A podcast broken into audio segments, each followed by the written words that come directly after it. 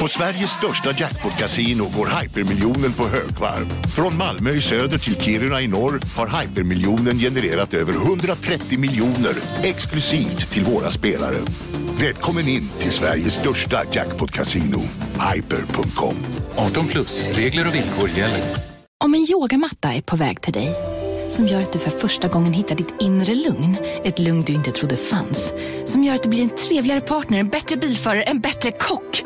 Du blir befordrad på jobbet men tackar nej, för att du inte längre drivs av prestation utan vill göra saker som känns meningsfulla i livet. Och, ja, eller ja, då finns det flera smarta sätt att beställa hem din yogamatta på.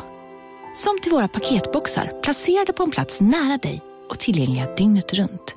Hälsningar Postnord.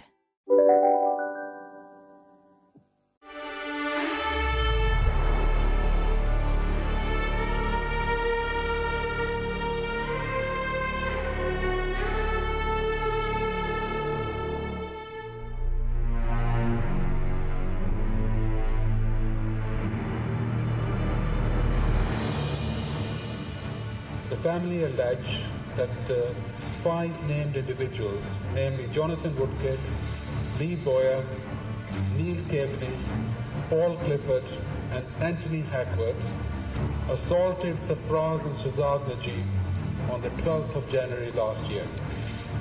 The family also believed that Leeds United Football Club failed to control their players appropriately that night and were involved in a cover-up on the McCormack Dewberry issue. Consequently, they will also file civil claims against the club. Off on Saturday. Cheered to the rafters of Ellen Road tonight. Leeds United have pulled off a shock result with a shock goal for Lee Bowyer. Some sympathy from David O'Leary for his opposite number. No sympathy in Milan for Dida tonight, whose error allowed Lee Bowyer to steal the headlines on behalf of 10 other Leeds United heroes.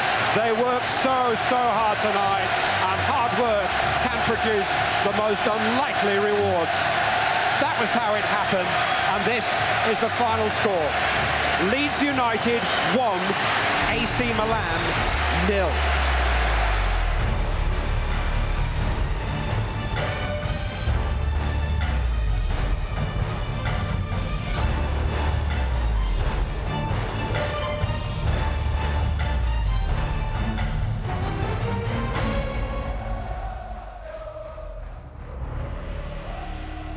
Jag brukar inleda den här podden med en ingress om laget vi ska prata om för dagen.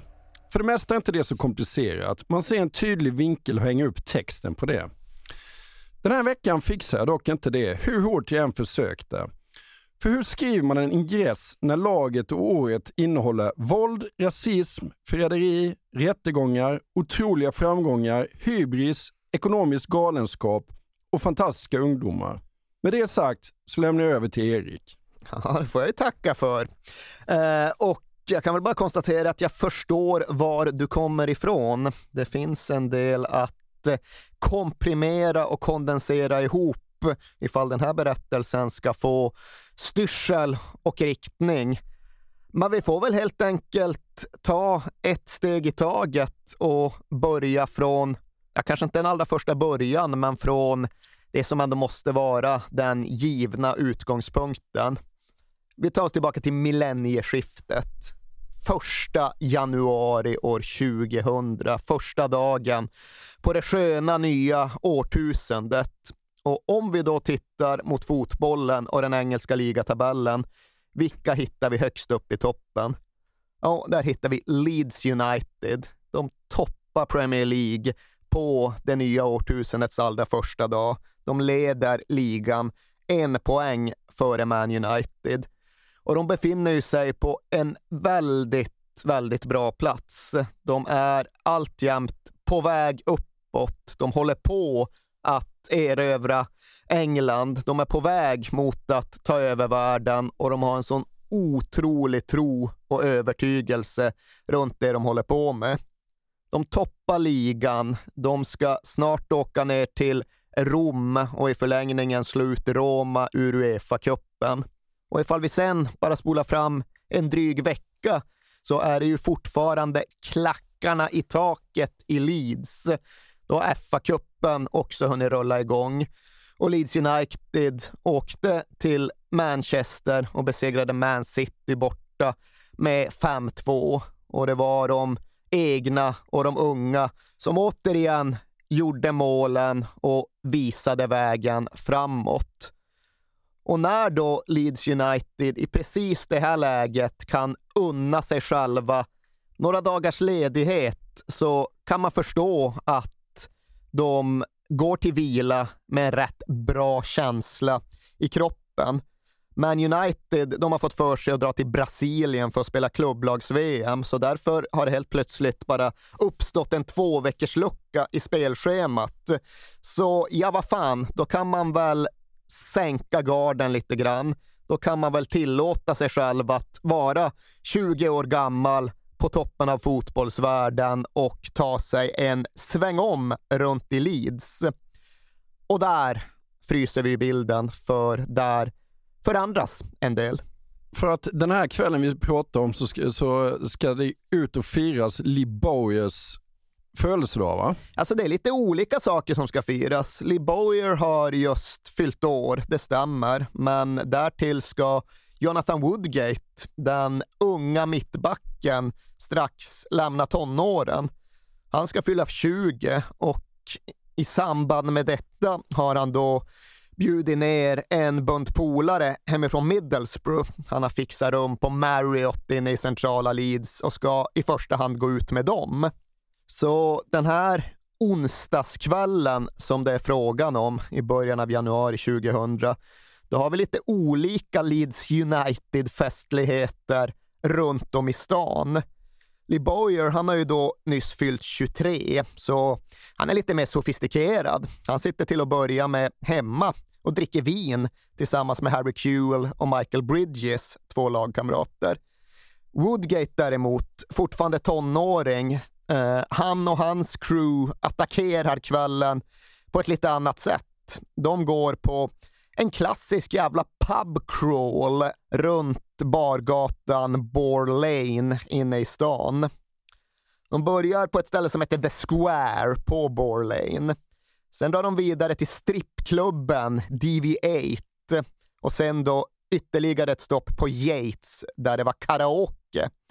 Redan där så har ju intensitetsnivån på deras utgång eh, stigit ganska högt. Yates har inte karaoke hela natten lång, utan de ska stänga ner det vid, vad kan det vara, elva tiden. Och det tycker Woodgate och hans gäng är en rätt usel idé.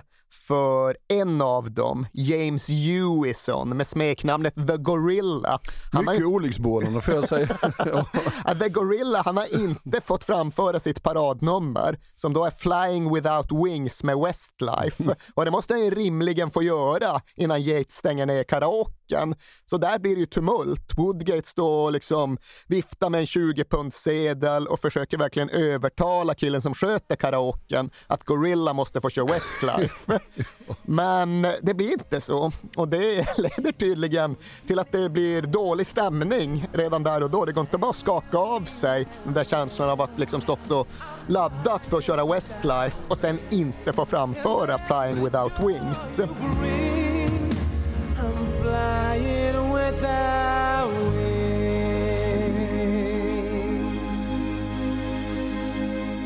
Så när de sen går vidare till The Observatory, en klubb på Stora torget i Leeds, ja, då är det lite rörigt. Då hänger det en viss aggressivitet i luften och det hinner bli lite tumult och det ska kastas ut folk från The Observatory innan gänget sen återsamlas och drar vidare genom VIP-ingången eh, till nattklubben The Majestic. Och det här är ju då som sagt natten mellan onsdag och torsdag, så det är inte så att hela Leeds står där med öppna krogdörrar. Pubbarna har stängt vid elva, Yates har eh, lagt ner karaoken, utan det är ju några få nattklubbar som fortfarande är öppet. Och på Majestic, där är det student night, så det är rätt billigt och det innebär att det är många ungdomar som dricker väldigt mycket som har kommit dit. Det innebär ju också att de andra Leeds-spelarna som är ute i svängen, ja men de hamnar också där. De möter upp med varandra. Michael Dewberry, eh, den storvuxna mittbacken, han kommer dit efter att ha varit i Liverpool och spelat en reservlagsmatch tidigare på kvällen. Och sen kommer då det sofistikerade vindrickargänget också. Harry Kewell, Michael Bridges och Lee Boyer. Så strax efter midnatt så är det ändå ett rätt stort gäng av lidspelare med tillhörande medföljande entourage som befinner sig på The Majestic.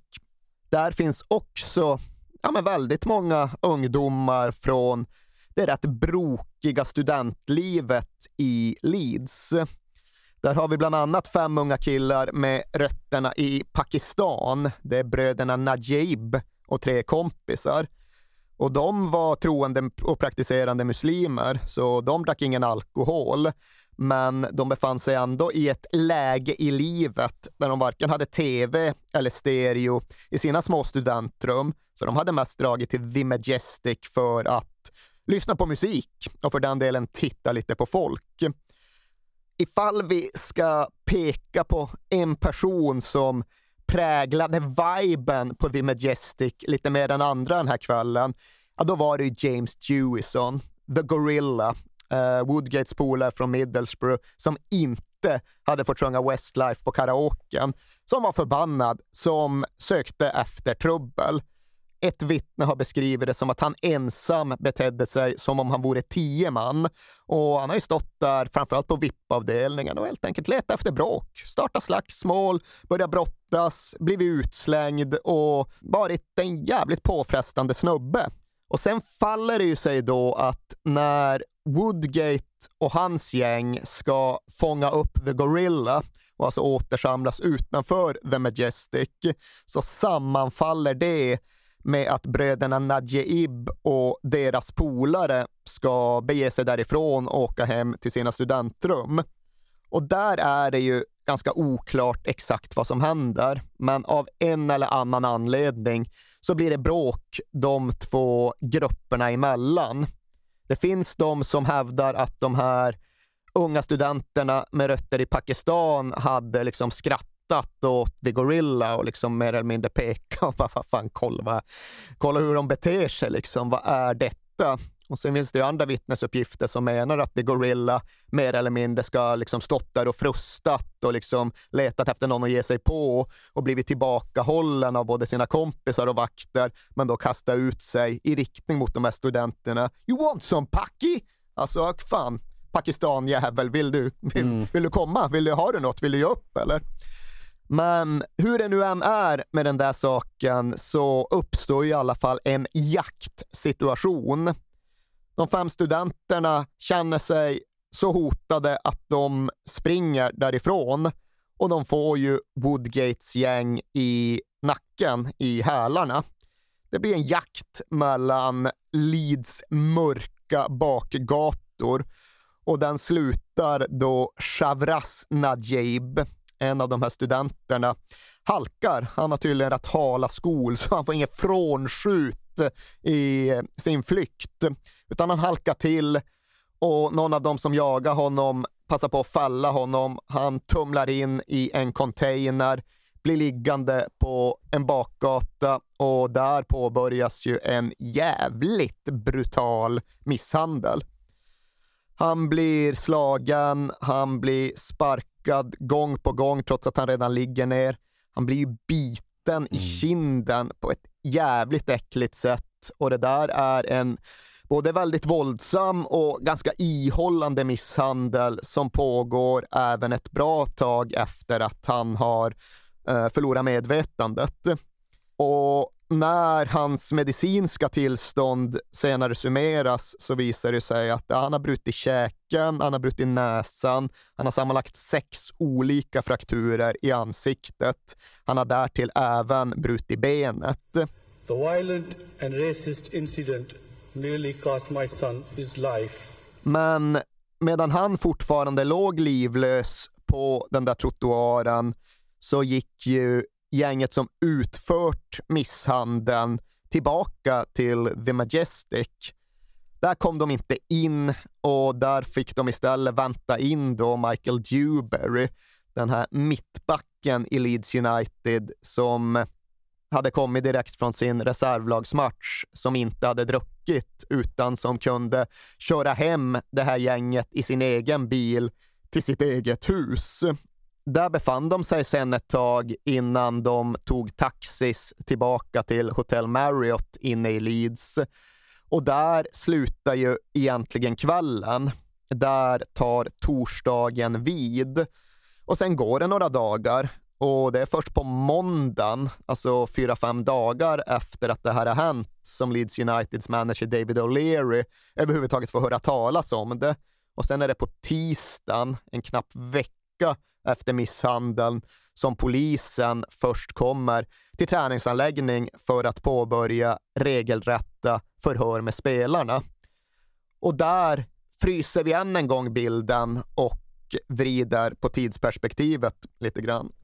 Ja, Först ska vi berätta lite vad Leeds är för klubb och kanske gå in lite på Dirty Leeds också? Ja, men det ska vi absolut göra, för det hör sannoliken till historien och bakgrunden.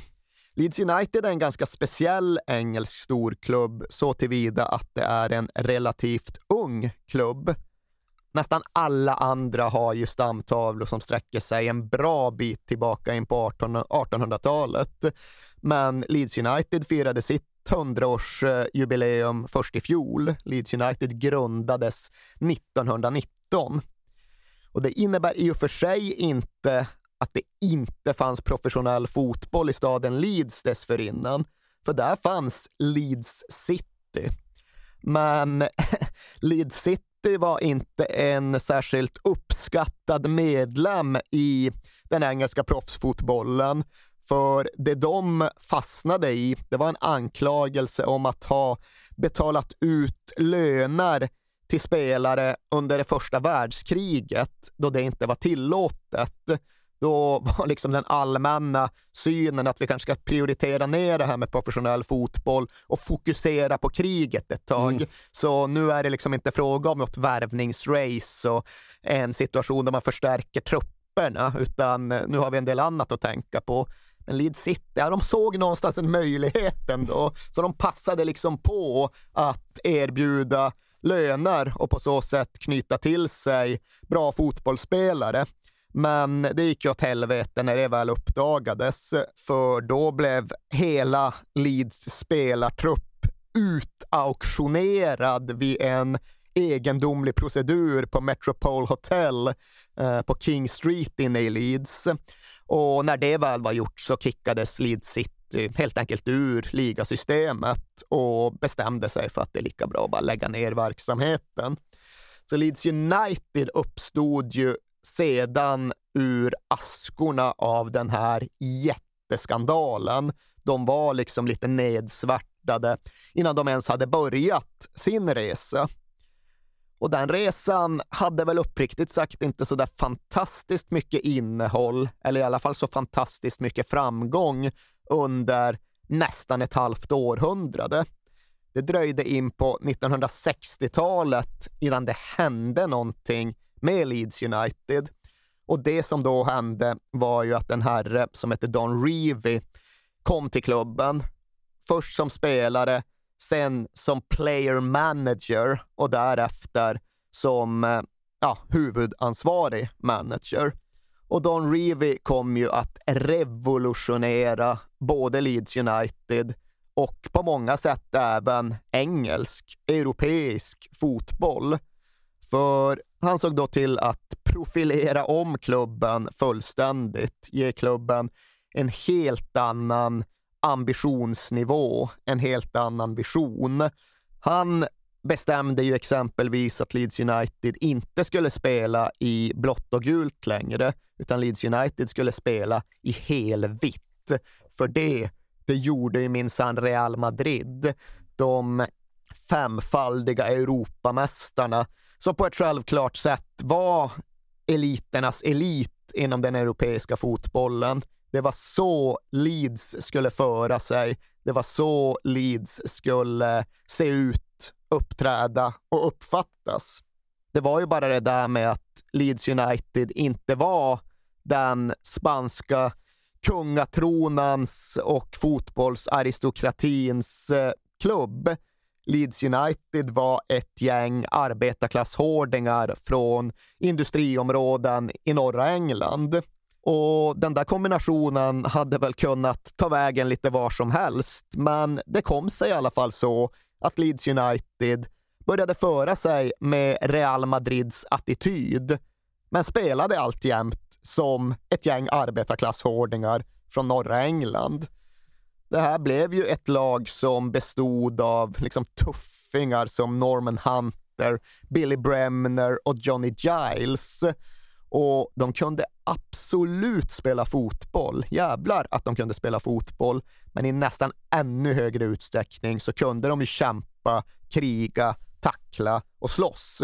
Det var i alla fall så resten av England kom att uppfatta det här laget.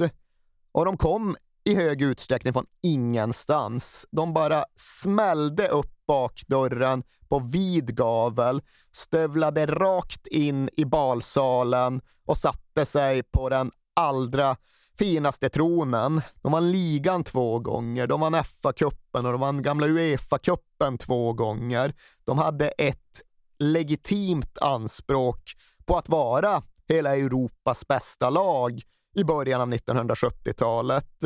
Men när de själva pratade och sjöng om superleads så tittade ju alla andra och skakade på huvudet och pratade om Dirty Leads. För de var lite en eh, avspegling av sin stad va? I väldigt hög utsträckning.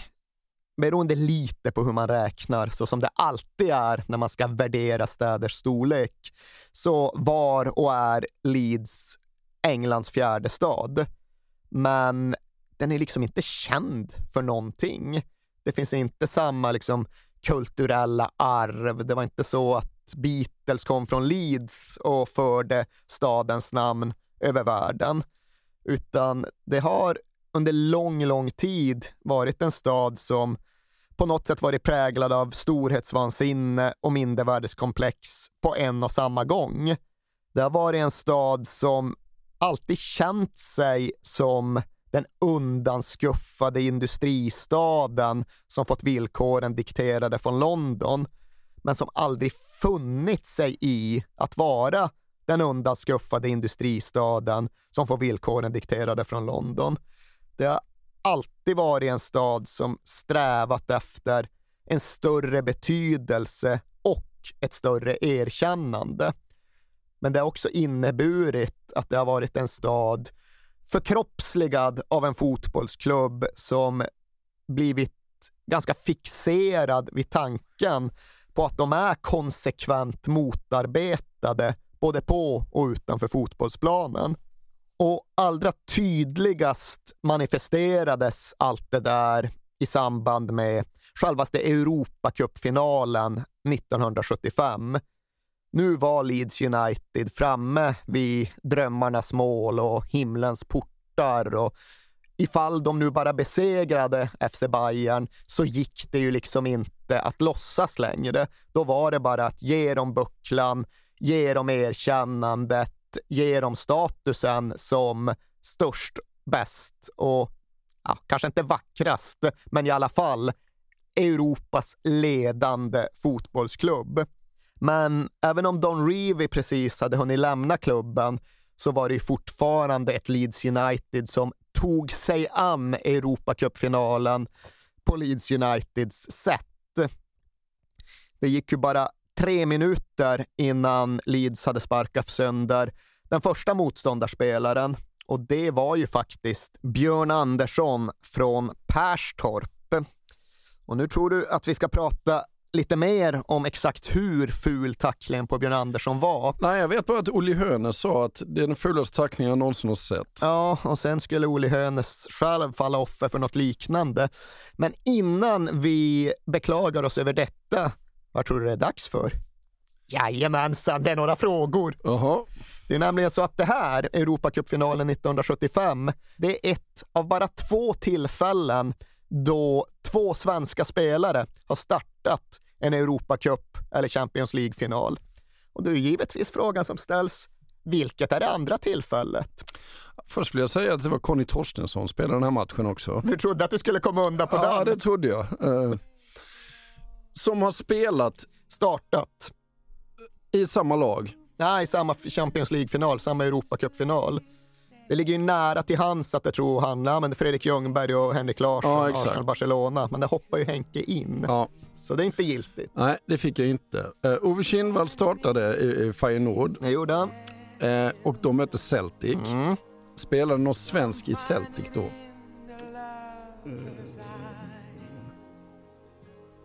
Nej, det, nej, det gjorde det väl inte. Henrik Larsson som var dörröppnaren där, va?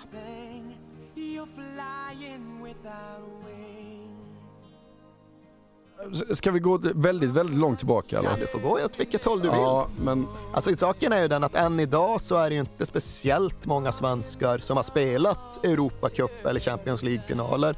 Det är väl färre än tio som har vunnit och det är väl färre än två dussin Jag är i Malmö överhuvudtaget har 79. deltagit. Ja, nej, det blir ju, det kan ju på ett... det är ju väldigt många svenskar. Ja, nej, Malmö 79, de, Det överbevisar jag dig. där förstör du frågans premisser. Det trodde jag någonstans ingick Ja. i självklarheten att den räknar vi inte Ja, nej, du får nog dra det då. Ja, nej, alltså det fanns ju två kandidaturer som jag trodde att du skulle fastna vid. Just Henke Ljungberg 2006. Mm. Annars var ju också Patrik Andersson och Jocke Björklund aktuella för Just att det. spela samma Champions League-final. Men Jocke Björklund kom aldrig till start. Men nej då, vi ska ju tillbaka till 1969. Jaha, För vilka spelade då? nej. Nej, Den är inte jätteenkel, det ska jag villigt erkänna. De möttes Milan och Ajax. Ja, dra det då. Kurre Hamrin spelade för Milan och Inge Danielsson Ja, hittade vi i för fan Ajax. Ja, men saken är Ja. det, jag försöker alltid, för, okej, men vilka fält kan det vara rättvist Ja. att ställa frågor på? Kan det vara svensk fotboll, svensk historia? Brukar gå sådär. Ja. Afrikanska forwards? Ja. Nja, liksom Jag tycker ändå jag drog en del här faktiskt. Ja. Ja, men okej, du får en chans till då. Jaha. För det här vi pratade om nu, det var ju ändå Europacupen 74-75. Två svenskar startar finalen. Eh, FC Bayern och Leeds är där och dominerar. Men vi kan ändå konstatera att när vi tittar på säsongen som helhet så har vi en svensk på tredje plats i Europacupens skytteliga. Vem kan det röra sig om? Kan du Ralf Edström? Det är ingen orimlig gissning, för det här är ju Åtvids facitår. Åren då Åtvid är ute och mäter sig. Men Ralf har redan hunnit, han har strutsat till PSV, Jaha. så han är i Holland. Ja. Så drar du det då. Så då blir det inget mer. Nej. Nej, men du hade kunnat famla lite mer runt Åtvid. Tricket hade ju varit att istället för att få fram Ralf eller Roland Sandberg ur bakfickan så måste du gräva upp Reine Almqvist. Jaha. Reine var i Åtvid och vräkte in mål. Ja. Ja. ja. Jag tror han gjorde fyra i Europacupen, men det gav honom en tredje plats i skytteligan. Men ja, ja, nu kan du få prata mer om exakt hur ful Terry Jorats tackling var på Björn Andersson i Europacupfinalen Nej men det 75. avslutar väl nästan hans karriär va? Ja, i praktiken. Alltså, Björn Andersson kämpade ju sig tillbaka mot bättre vetande, både medicinskt bättre vetande och sitt eget bättre vetande. För det var inte så att, ja, oj, tacklingen innebar att han drog korsbandet. Tacklingen innebar ju att allt var sönder Ja. i hans knä. Precis allting. Främre korsband, bakre korsband, inre menisk, yttre menisk, inre ledband, yttre ledband, brosk, kapslar. Precis allting var trasigt inne i knät. Ja. Och ja, det här är faktiskt ingenting som Terry Yorath är stolt över i efterhand i alla fall. När han skrev en bok så innehöll det ju en typ av liksom, ja, men, reservationslös ursäkt till Björn Andersson. Ja. Och en förklaring om att de var bara så jävla uppskruvade att de inte riktigt visste vad de sparkade på. Det finns ju fångat på film, men det är så dåligt klippt och producerat att man knappt ser vad som händer. Men det är ju fult som satan, det är ju ett överfall. Och precis som du säger, Olle Hönes beskriver det som den mest brutala tackling han någonsin sett. Och då tog det bara en dryg halvtimme innan Olle Hönes själv gick samma öde till mötes. Han tvingades ju också bryta Europacupfinalen före paus, söndersparkad och han blev inte heller samma spelare någonsin igen. Nej han avslutade karriären när han var 27. Ja, och det är en Ja. konsekvens av Ja. den här finalen. Så det går ju å ena sidan att förstå att Leeds United på den här tiden inte var den neutrala betraktarens favoritlag. Får jag bara säga, eh, klippa in här också, för att när jag, när jag läste om Dirty Leeds så, så rankades deras fa Cup-final mot Chelsea 1970 som en av de fulaste matcher som någonsin har spelats. Och då var jag tvungen att titta på den igår för att jag blev så intresserad och den var väldigt ful. Men det roliga var att de tog en eh, modern domare och lät honom titta på matchen. Vet du vad han dömde i efterhand? Alltså åtta röda kort eller något. Sex röda och 20 gula. Ja. det... det... är ju någonting som ja, men, de inblandade själva ofta liksom med rätta påvisar. Att det går liksom inte att döma oss utifrån dagens måttstock. Nej. För visst, vi var hårda, men alla jävlar spelade brutalt på den här tiden. Det var liksom så måttstocken låg. Och det innebar ju att ja, det går liksom inte att titta på Leeds 1970 och säga att ja, men de spelar inte som Barcelona 2018. Nej, eh, så är det ju. Sen är just grejen med Leeds 1970 att inte ens Chelsea eller Manchester City eller något av de andra tuffinggängen från den tiden spelade ju riktigt med samma brutalitet som Leeds United mm. gjorde.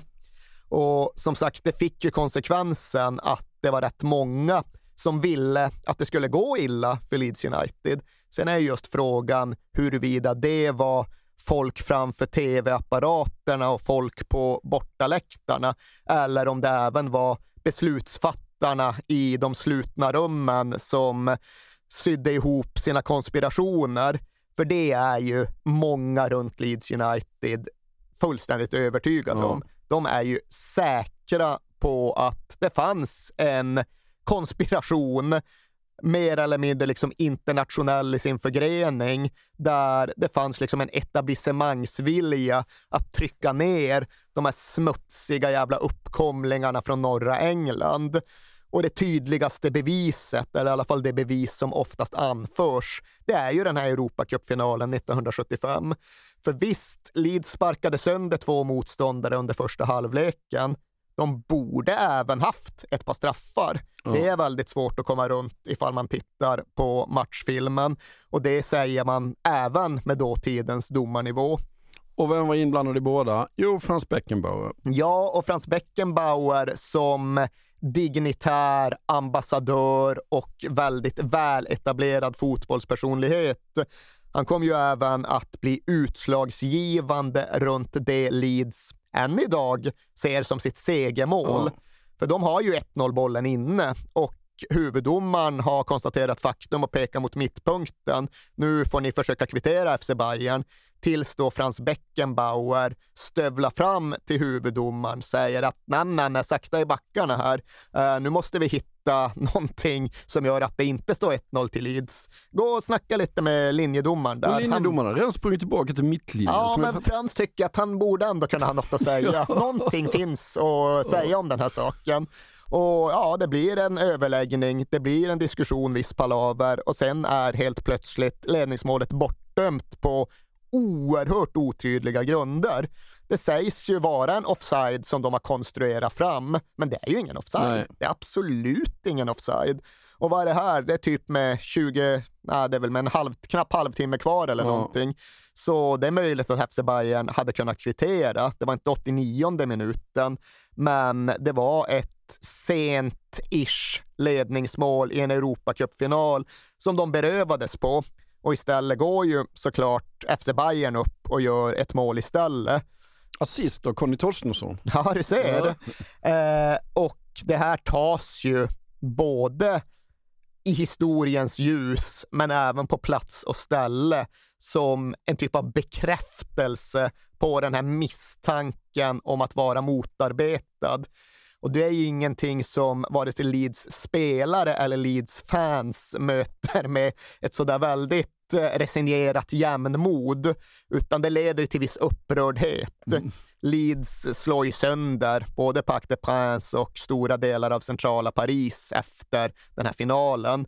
Det blir ju fullskaliga upplopp och det blir ju en situation där klubben till att börja med bli avstängd från allt Europaspel i fyra år på grund av de här reaktionerna, de här kravallerna.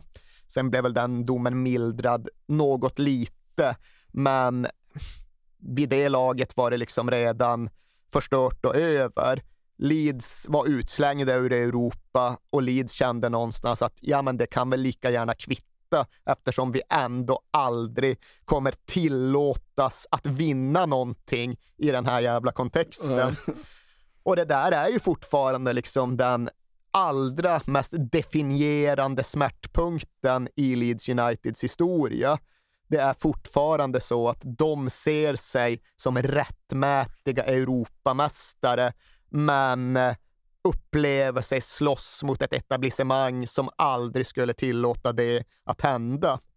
De var ju nere i den engelska tredje divisionen för inte alls så många år sedan och de förlorade mot Hereford United med 2-0 i en av matcherna. Och det är väl någon typ av bottenpunktsmatch. Ja. Hereford finns ju knappt längre som fotbollsklubb. Men när de går ut från den där lilla jävla arenan och den där usla insatsen och den där smärtsamma förlusten så gör de det ju fortfarande unisont och trotsigt sjungande We are the champions, the champions of Europe. För det har de sjungit i stort sett varenda match sedan 1975.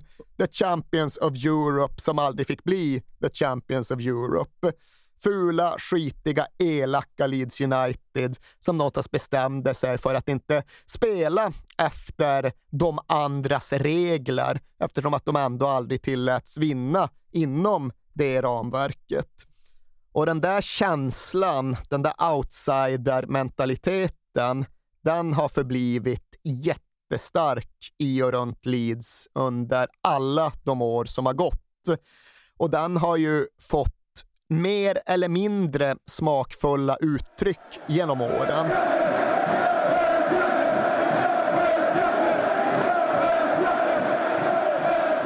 Minns en gång när jag gjorde en av mina liksom första riktigt långa fotbollsresor till England. Jag var där under någon månad våren 94 och konstaterade plötsligt att fan, det var jävla upprördhet runt Leeds United helt plötsligt. Jag hade varit och sett Spurs och bytte tåg på Victoria i London och folk där liksom, det var snack på stationen i London om the dirty Leeds scum och jag bara, fan vad är det som har hänt här? För jag visste att de hade spelat upp i Blackburn liksom, vad fan är det mm. frågan om? Och på den tiden så spreds ju inte ordet normalt sett lika fort som det gör idag.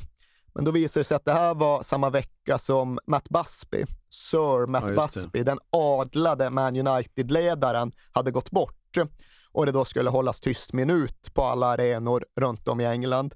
Och den minuten hölls ju och den respekterades, förutom på Ewood Park i Blackburn, där Leeds United spelade. De blåser för tyst minut och från Leeds-sektionen hörs inte tystnad, utan en upprörd högljudd sång There's only one Don Revy”. Och den pågår under hela den tänkt tysta minuten. Och den kommer sig då utifrån någon indignation kring att, ja, ja, etablissemangsklubben Manchester United, de får sin främsta ledare både adlad och hyllad. Men när Don Reevy gick bort, så då gjorde han det sannerligen inte som adlad och då gjorde han det utan att det arrangerades några tysta minuter. Och det är enbart en följd av att den ena representerade Manchester United och den andra representerade Leeds United. Tyst minut för Matt Busby. There's only one Don Reevy. And now the teams all standing in honour of the late Sir Matt Busby.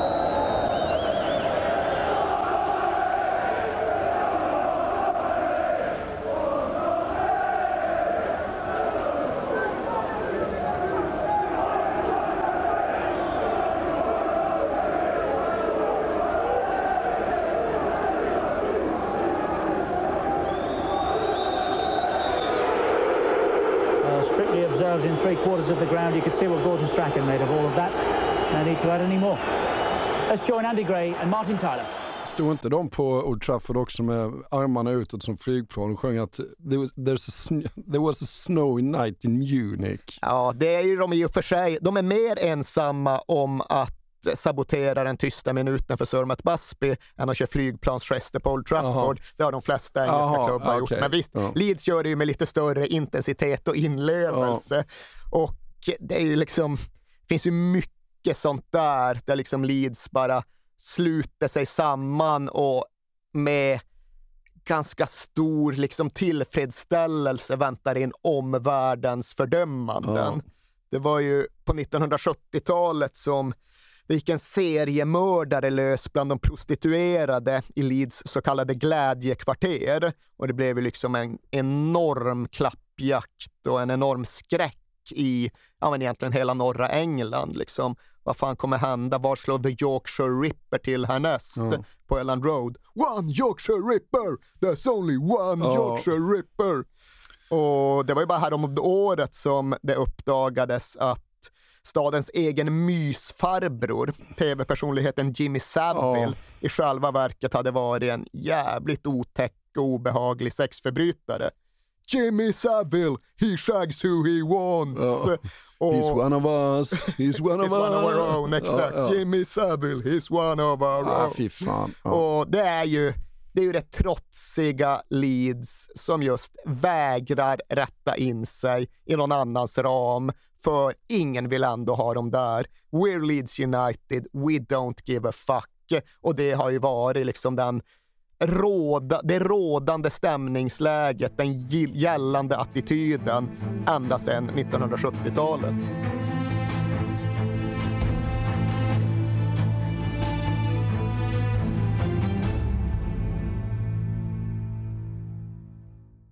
Jag vill inleda med att säga att det är garanterad jackpot på 13 miljoner på Stryktipset. Och fy fasen. Ja. Ja, visst. Skulle du behöva 13 miljoner eller? det skulle jag verkligen. Men vi måste säga först att vi är ju sponsrade av Stryktipset. Ett spel från Svenska Spel, Sport och Casino för dig över 18 år. Yes, och stödlinjen.se finns där för dig om du har problem med ditt spelande. Nej, men 13 miljoner jackpot på Stryktipset, det är ju inte fel. Nej, då är det faktiskt dags att ladda en rejäl rad här känns det som. Mhm. Vet du vad som inte heller är fel? Nej, Födelsedagsfirandet och alla härliga Mm. historier vi får in. exakt. Mm. För vi är ju mitt inne i Stryktipsets 90-årsfirande som vi firar med att läsa upp fantastiska historier från våra lyssnare. Yes. Som skickar in dem till kings at perfectdaymedia.se. Precis, bomba på nu. Det är åtta månader kvar på det här firandet, så att, eh, vi kör nu. Mycket Stryktipshistorier vill vi ha. Mm. Och i dagens har vi fått från Peter som skriver så här. Hej på er och tack för en helt otrolig podcast. Den har räddat mina veckor i snart fyra år. Tack så mycket Peter. Min historia är ganska färsk, men den om när det vänder på stopptid gav kanske inte de största pengarna. Men känslan i mig består. Jag spelar ofta för lite mindre pengar på Stryket, följer fotbollen men är långt ifrån en nörd. Och allt såg väldigt bra ut senast, förutom på min etta på Manchester United mot Brentford. Var ändå väldigt, eh, var ändå väldigt nöjd med hur resten satt. Men på stopptid satte min nya favoritspelare, skotten McTominay, två mål och vändningen fullbordades. 64 rader blev 12 000 kronor. Tack för en bra Det är podd. otroligt. Ja. Tack för en bra historia Peter. Ja, och som man älskar Scott McTominay. Gör man inte det? Ja, det, gör man faktiskt. Han- Han liksom kommer in i straffområdet jävligt bra faktiskt. Mm. Vi säger stort tack till våra vänner på Stryktipset. Tack.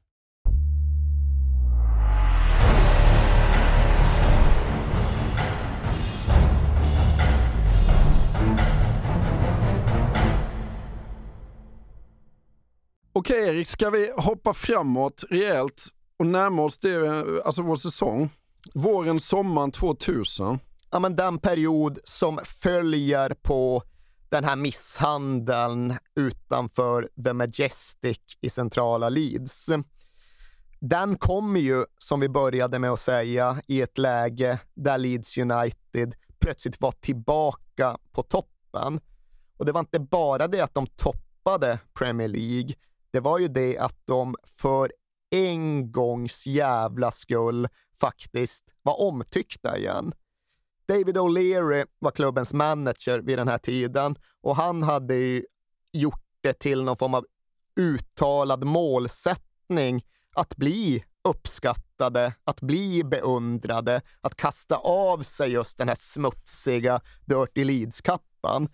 Han använde Kevin Keegans Newcastle som någon typ av idealbild. Han hade sett hur de just hade väckt uppskattning över hela kontinenten och han ville någonstans göra Leeds United till vad Newcastle United hade varit, men han ville såklart ta det ett steg längre. Han ville också spela sevärd, attraktiv, målglad fotboll med starka karaktärer och personligheter, men han ville ju därtill även vinna. Och om den ena halvan av hans fotbollsvision någonstans var baserad på Newcastle United, så var den andra halvan baserad på Manchester United. Och det är idag som då en ganska förbjuden sak att säga runt Leeds. Men David O'Leary hade ju tagit jättestarkt intryck av Sir Alex Ferguson och det han hade gjort och lyckats med tillsammans med The Class of 92. Och konstigt vore ju annars, för det var ju den dominanta kraften i engelsk fotboll på den här tiden. Och Leeds var faktiskt på väldigt god väg att upprepa, kanske till och med uppdatera det Man United då hade lyckats med. För Man United, har de pratat om sin Class of 92, det pratas inte lika mycket. Vi pratade knappt ens om det när vi gjorde ett avsnitt om The Class of 92, att alla de spelarna, minus Giggs, men alla liksom Scholes och Beckham och bröderna Neville, ja, de fick ju rejält med stryk i the FA Youth Cup året efter de hade vunnit. Ja. För då pälsade ju Leeds United till dem med 4-1, tror jag det var, över två finalmatcher. Men det var ändå ingen class of 93 som var grejen med Leeds vid den här tiden, utan det var the class of 97. Just det. det var deras ungdomsgäng som också hade vunnit DFA Youth Cup och som hade svept Crystal Palace åt sidan i sin final. Och i det laget som då vann ungdomsturneringen, ungdomscupen 97, där fanns Harry Kewell, Alan Smith, Jonathan Woodgate, Paul Robinson, Stephen McPhail, Matthew Jones. Alltså ett helt halvt elitlag. Och det här var ju ja, men pojkarna från Home Farm, grabbarna från akademin, My Babies, som David O'Leary aldrig tröttnade på att kalla dem. Och det var ju kärnan och ryggraden i det nya Leeds United som formades och de hade vuxit upp tillsammans och de hade varandras ryggar och de stod ju tillsammans. De hade, som någon påpekade, en laganda som gränsade till det fanatiska. Och det kunde ju slå åt mer än ett håll.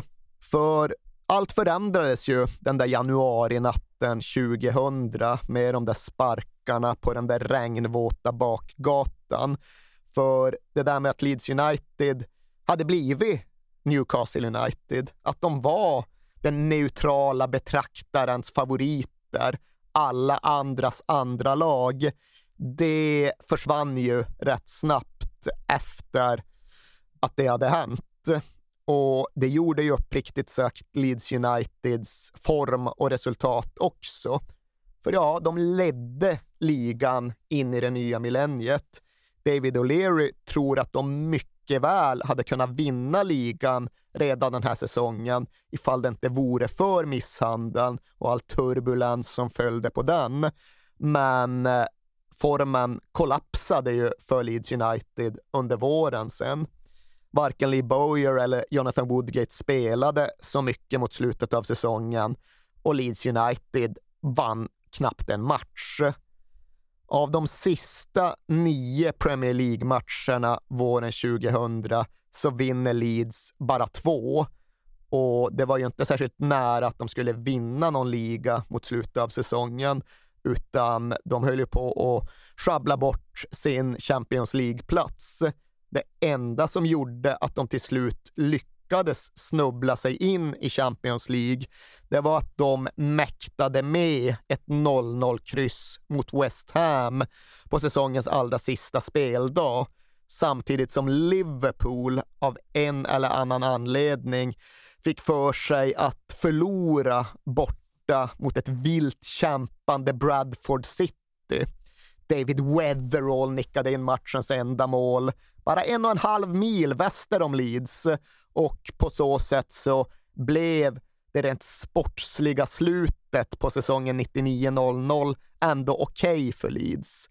nej, de orkade inte vinna någon liga. De klarade inte av att hålla ihop det hela. Men de kvalificerade sig ändå för Champions League för första gången sedan de föll i kvalspelet i hösten 92. De gav sig själva en plattform att fortsätta bygga vidare på, att satsa uppåt ifrån.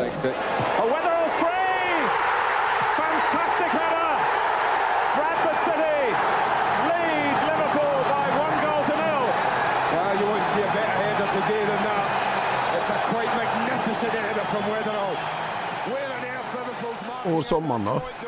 Ja, de satsar ju. De är ju jätteambitiösa. De tänker ju verkligen stort. De ska ju göra det Newcastle United aldrig gjorde, det Manchester United redan har gjort, det Leeds United skulle ha fått göra i mitten av 1970-talet. De ska tillbaka till toppen av engelsk och i förlängningen europeisk fotboll. Så de värvar ju och de värvar med dåtidens mått, både mycket och dyrt. Det här är ju fortfarande några år före Roman Abramovic, så det har inte blivit dagens liksom hyperinflammerade transfermarknad. Men det första Leeds gör, det är ju att värva en ny startforward, en ny nia en ersättare egentligen för Jimmy Floyd Hasselbank som hade tillåtits lämna klubben mer än ett år tidigare, men som inte riktigt hade ersatts av någonting etablerat för att Leeds hade velat satsa ungt och Leeds hade velat vänta in rätt spelare. Och nu hade de då bestämt sig för att rätt spelare var Mark Viduka. Den kroatisk-australiensiska anfallaren som höll till uppe i Skottland, som hade tagit manteln i Celtic när Henrik Larsson hade brutit benet och på så sätt drivit den klubben framåt under den föregående säsongen. Och det där var lite speciellt för Martin O'Neill coachade Celtic på den här tiden och under EM sommaren 2000 så jobbade både Martin O'Neill och David O'Leary med BBC-sändningarna från EM-turneringen. Så de satt där och sände tv och i sändningsuppehållen så förhandlade de om Mark Viduka, lite manager till manager ja. sådär, utan att klubbledningarna nödvändigtvis behövde sköta allt. Och ja, de kom överens. Stor övergång, mycket pengar, men en bra, tydlig värvning för Leeds. Men de var ju sannerligen inte klara där. De kände ett stort behov av att förstärka centrallinjen. Så vid sidan av, eller bakom den här centerforwarden, så skulle de även ha in en ny innermittfältare. David Batty var långtidsskadad, så här var behovet ganska akut. Och spelaren de då identifierade var Olivier Dacour nere i Lens. En eh, väldigt kompetent, mångsidig, nytt vettig fransk innermittfältare som hade lite Premier League-erfarenhet efter en studs i Everton. Och ja, det där skulle väl gå att lösa med tanke på att Leeds hade stora ekonomiska resurser avsatta. Men det som var lite egendomligt med övergången, det var att en agent som egentligen inte hade något med övergången att göra, men på ett lite löst sätt var knuten till David O'Leary, hakade på ner till Frankrike. Han ska tolka, var förklaringen. Men alltså Dakurs egen agent pratar flytande engelska, vad är detta liksom? Ja, ja, det, han gjorde väl varken från eller till. Han fanns där beredd att tolka vid ett behov som inte fanns. Men de sydde ihop den där affären rätt snabbt och sen fakturerade ändå den här engelska agenten 2,5 miljoner kronor för sin insats vid övergången. Och det var liksom ingenting som väckte någon uppmärksamhet. Det attesterades och det betalades. Och det var lite indikativt för de som var där att vänta nu, runt Leeds United finns det fan pengar att hämta No questions asked.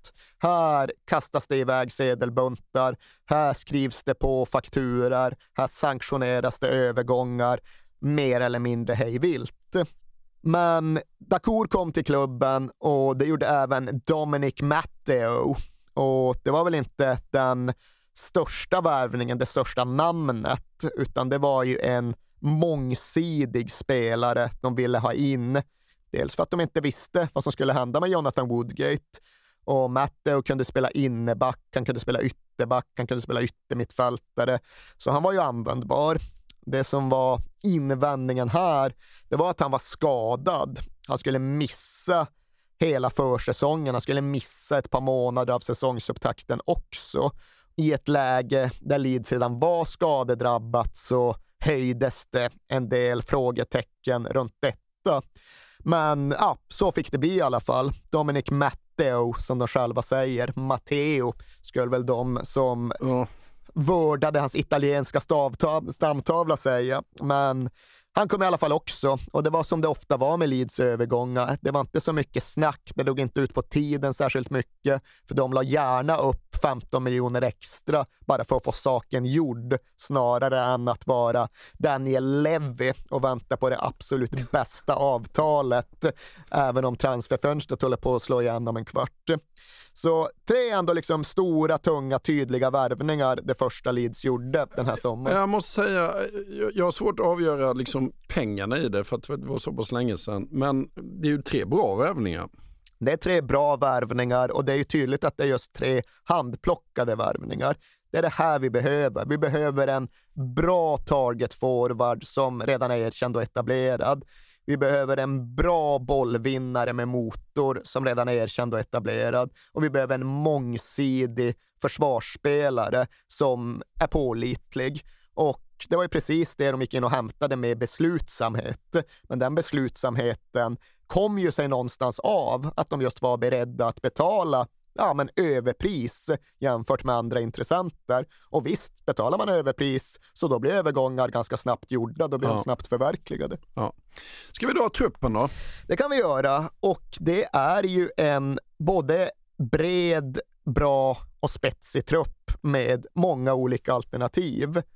Målvaktsbesättningen såg ju ut som så att Nigel Martin var Leeds Uniteds etta och det engelska landslagets tvåa. Han var liksom en erkänd målvakt av internationellt snitt som fick sin landslagskarriär bromsad av att David Seaman hade hästsvans. Bakom honom Paul Robinson, en egen 20-åring som hade gjort några strömatcher och som var erkänd som ett jättelöfte, men som ändå fick vänta på sin tur bakom Nigel Martin. Fyrbackslinjen så som den var tänkt att starta, den bestod av två irländska ytterbackar som jag båda tycker är undervärderade av historien. Gary Kelly till höger, extremt pålitlig spelare. Han gjorde fan inhopp för Leeds United redan när de vann ligan 92. Mm. Då var han 17, nu var han väl 26 och hade hunnit spela VM med Irland och liksom var en fyr plus ytterback oavsett om du tänker toppen av Premier League eller en attack mot Champions League.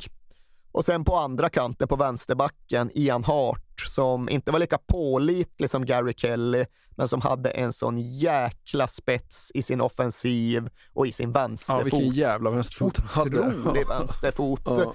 Och även här just med tanke på att kontexten är en irländsk ytterback så ja visst, vi hade sett Dennis Irvin skruva in några frisparkar för Man United, men irländska ytterbackar var inte kända för sina fötter Nej. vid den här tiden. Och det säger jag med respekt för både Irvin och Steve Staunton, men Ian Harts vänsterfot höll ju ja, men högsta Ja. David Beckham-klass för att dra jämförelser som alltid drogs vid den här tiden. Det var Beckham från högerkanten och Ian Hart från vänsterkanten. Det var Premier Leagues två bästa inläggs och frisparksfötter.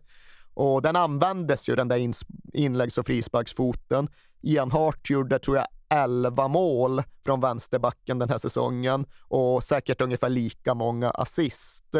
Så extremt användbar, extremt utslagsgivande spelare. Leeds have got plenty forward. Ian Hart might give him a better option for the cross. Hart. Still going on. He might go all the way. They don't come much better than that. Was a goal from the moment he left his foot. Bang! Och innanför dem var ju då tanken att Leeds skulle ställa upp med Lucas Radebe och Jonathan Woodgate. Och Lucas Radebe var ju till att börja med klubbkaptenen, liksom eh, klippan som allt vilade mot. Nelson Mandelas hjälte nere i Sydafrika Mm. för att han var en sån jävla Kaiser Chief. Ja. Och det kom ju att ge utslag även utanför fotbollsplanen. Kaiser Chiefs som de flesta förmodligen känner till som ett popband från Leeds. Ja, de var ju döpta som en hommage till Lucas Ja. Radebe och till hans sydafrikanska bakgrund.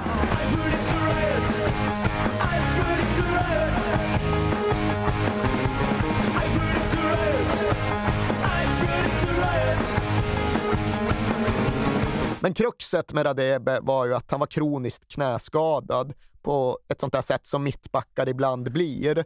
Som Paul McGrath blev, som Ledley King blev, Ja. som Micke Svensson blev, för att ta ett svenskt exempel. Han skulle inte kunna spela 38 matcher på en säsong. Än mindre skulle han kunna spela 65 matcher på en säsong. Så där fanns det ju ett behov av att säkra upp. Och det fanns det ju även kring Jonathan Woodgate. Och Woodgate sågs ju som en av de absolut största försvarsbegåvningarna inom hela den europeiska fotbollen. Hade då just fyllt 20, men var omnämnd som liksom den här Rolls Royce-försvararen som kunde liksom glida sig genom matcher genom sin spelförståelse och genom sitt fotbollshuvud. Det var ju bara det där med att ett fotbollshuvud är en sak och ett livshuvud på något sätt är ett Ja. annat. Woodgates eh, hela framtid var ju oerhört osäker för att han hade en rättsprocess hängande över huvudet. Så det fanns ju såklart en osäkerhet runt vad som skulle hända med Woodgate på samma sätt som det fanns en osäkerhet kring vad som skulle hända med Lucas Radebe. Och det innebar ju att bakom de här två mittbackarna så hade det ju laddats upp. Dominic Matteo hade värvats in för att kunna spela mittback eller göra vad som nu krävdes. Michael Dewberry fanns där och det var visserligen en rättsgrej hängande över honom också i och med att han var inblandad i hela den här rättegången. Men han var i alla fall inte anklagad för grov misshandel. Och sen fanns också Danny Mills som ju skulle spela högerback för England i VM 2002. Så han var fullt konkurrenskraftig på högerbacken, men han kunde även spela inneback vid behov. Och behov skulle ju komma att uppstå. Det var David O'Leary och alla andra ganska övertygade om. Men där var försvarsalternativen in i säsongen. Men en bra försvarsalternativ ändå. Och Absolut. bra eh, målvakt. Alltså det... Ja, men det är ganska komplett Ja. och med liksom det tidiga 2000-talets eh, konkurrensbild så står sig detta väl i Premier League. Och det gör ju även mittfältet som i grunden är tänkt att vara en ganska traditionell fyra enligt brittisk modell. Men där det ändå finns en tydlig skillnad i hur de två kanterna är tänkta att fungera. För på högerkanten spelar ju då Lee Bowyer och han är ju så mycket box till box så att det saknar motstycke. Ja. Alltså om man pratar om en innermittfältare som är box till box, ja då har de en aktionsradie mellan straffområde och straffområde, mellan kanske halvcirkel och halvcirkel. Ja. Men Bowyer var ju från hörnflagga till hörnflagga. Ja. Det var verkligen 100 meter ena riktningen, 100 meter andra riktningen. Outtröttlig löpare och det var just hans lungor som var hans absolut största styrka. Men sen klarade han även av att omsätta dem i konkreta löpningar, i löpningar där han både är först in i motståndarnas straffområde och för den delen även kan komma på andra våg. Så han sprang ju sig till positioner som innebar att han gjorde jättemycket mål. Ja. Man kunde räkna med att Lee Bowyer gjorde 10-15 Premier League-mål på en säsong och det var liksom inte att förvänta sig för mycket. Och därtill så täckte han ju extremt med gräs och var jättejobbig att möta och gjorde ett jättejobb i defensiven. Det gjorde ju inte riktigt den andra yttern, för den andra yttern var Harry Kewell och han hade ju mandat att vara någon form av frirollsspelare. För han var ju geniet i Mm. det här laget, i det här gänget som hade vuxit upp på Home Farm. Han var deras Ryan Giggs. Inte lika snabb, men minst lika bra och trixig med bollen. Han hade ju också lite den där popstjärne-auran Ja. som gav honom eh, reklamtavleutrymme. Så han var ju den stora stjärnan. Det var han som verkligen skulle få Leeds United att gnistra. Och det skulle inte in mittfältarna, för det var ju i grunden en förhoppning om att de skulle kunna spela Olivier Dacour tillsammans med David Batty. Nu var visserligen David Batty långtidsskadad, men det var ändå tanken. Och Batty var ju en ren bollvinnare. Ja. Dacour kunde vinna boll, kunde även spela lite grann, gå lite offensivt, men det var ju två ganska defensivt viktade innermittfältare som skulle ge utrymme för Bowyer att bomba på och Kewell att göra sina grejer. Men även här fanns ju alternativ. Eftersom att Batty var långtidsskadad så trodde man nog att Erik Backe skulle spela många matcher på innermittfältet under början av säsongen. Och han är också liksom underskattad idag. Ja. Inte på så sätt att han var lika bra som kanske Gary Kelly eller Ian Hart, men en bra Premier League-mittfältare. Starka 3 plus, Ja. mångsidig, användbar, spelklok, lojal, kan absolut till och med vinna Premier League 2000-2001 och låta Erik Backe spela 30 matcher. Det funkar. Där fanns även Steven McPhail och det är ju en spelare som tyvärr inte karriären var särskilt snäll mot. Han fick inte ut det han hade i sig för att det blev för mycket skador. Men vid sidan av Harry Kewell säger ju alla de som kom upp tillsammans i Leeds att det var den största begåvningen av oss. Mm. Han var liksom den bästa bollspelaren av oss allihop. Och Harry Kewell hade trixen, men Steven McPhail hade spelförståelsen. Så där fanns det ju en tro och en förhoppning på att ja, men han skulle upp på allra högsta internationella nivå. Men han klarade aldrig riktigt av att trampa ifrån. Nej. Och där fanns även Jason Wilcox, klassisk traditionell inläggsytter som bevisligen hade vunnit ligan med Blackburn Rovers bara några år dessförinnan. Så det är också en liksom bra spelare i sammanhanget. Ja. Och framåt då? Ja, det var ju då Mark Viduka nyinvärvad och även där så är det nästan värt att liksom plussa på ett steg extra, att liksom trycka på hur bra han verkligen var Ja. vid den här tiden.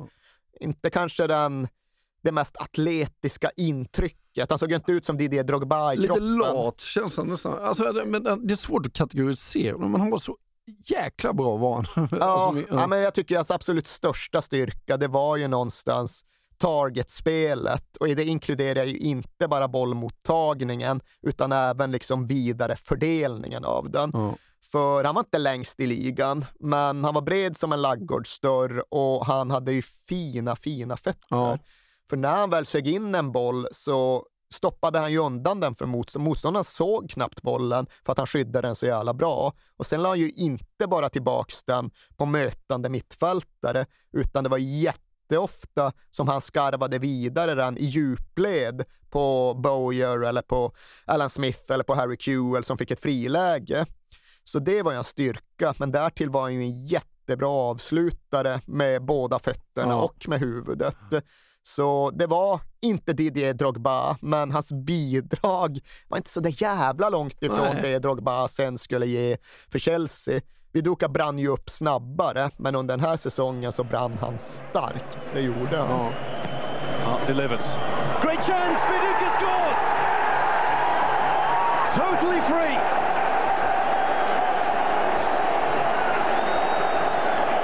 Delight again for the travelling fans from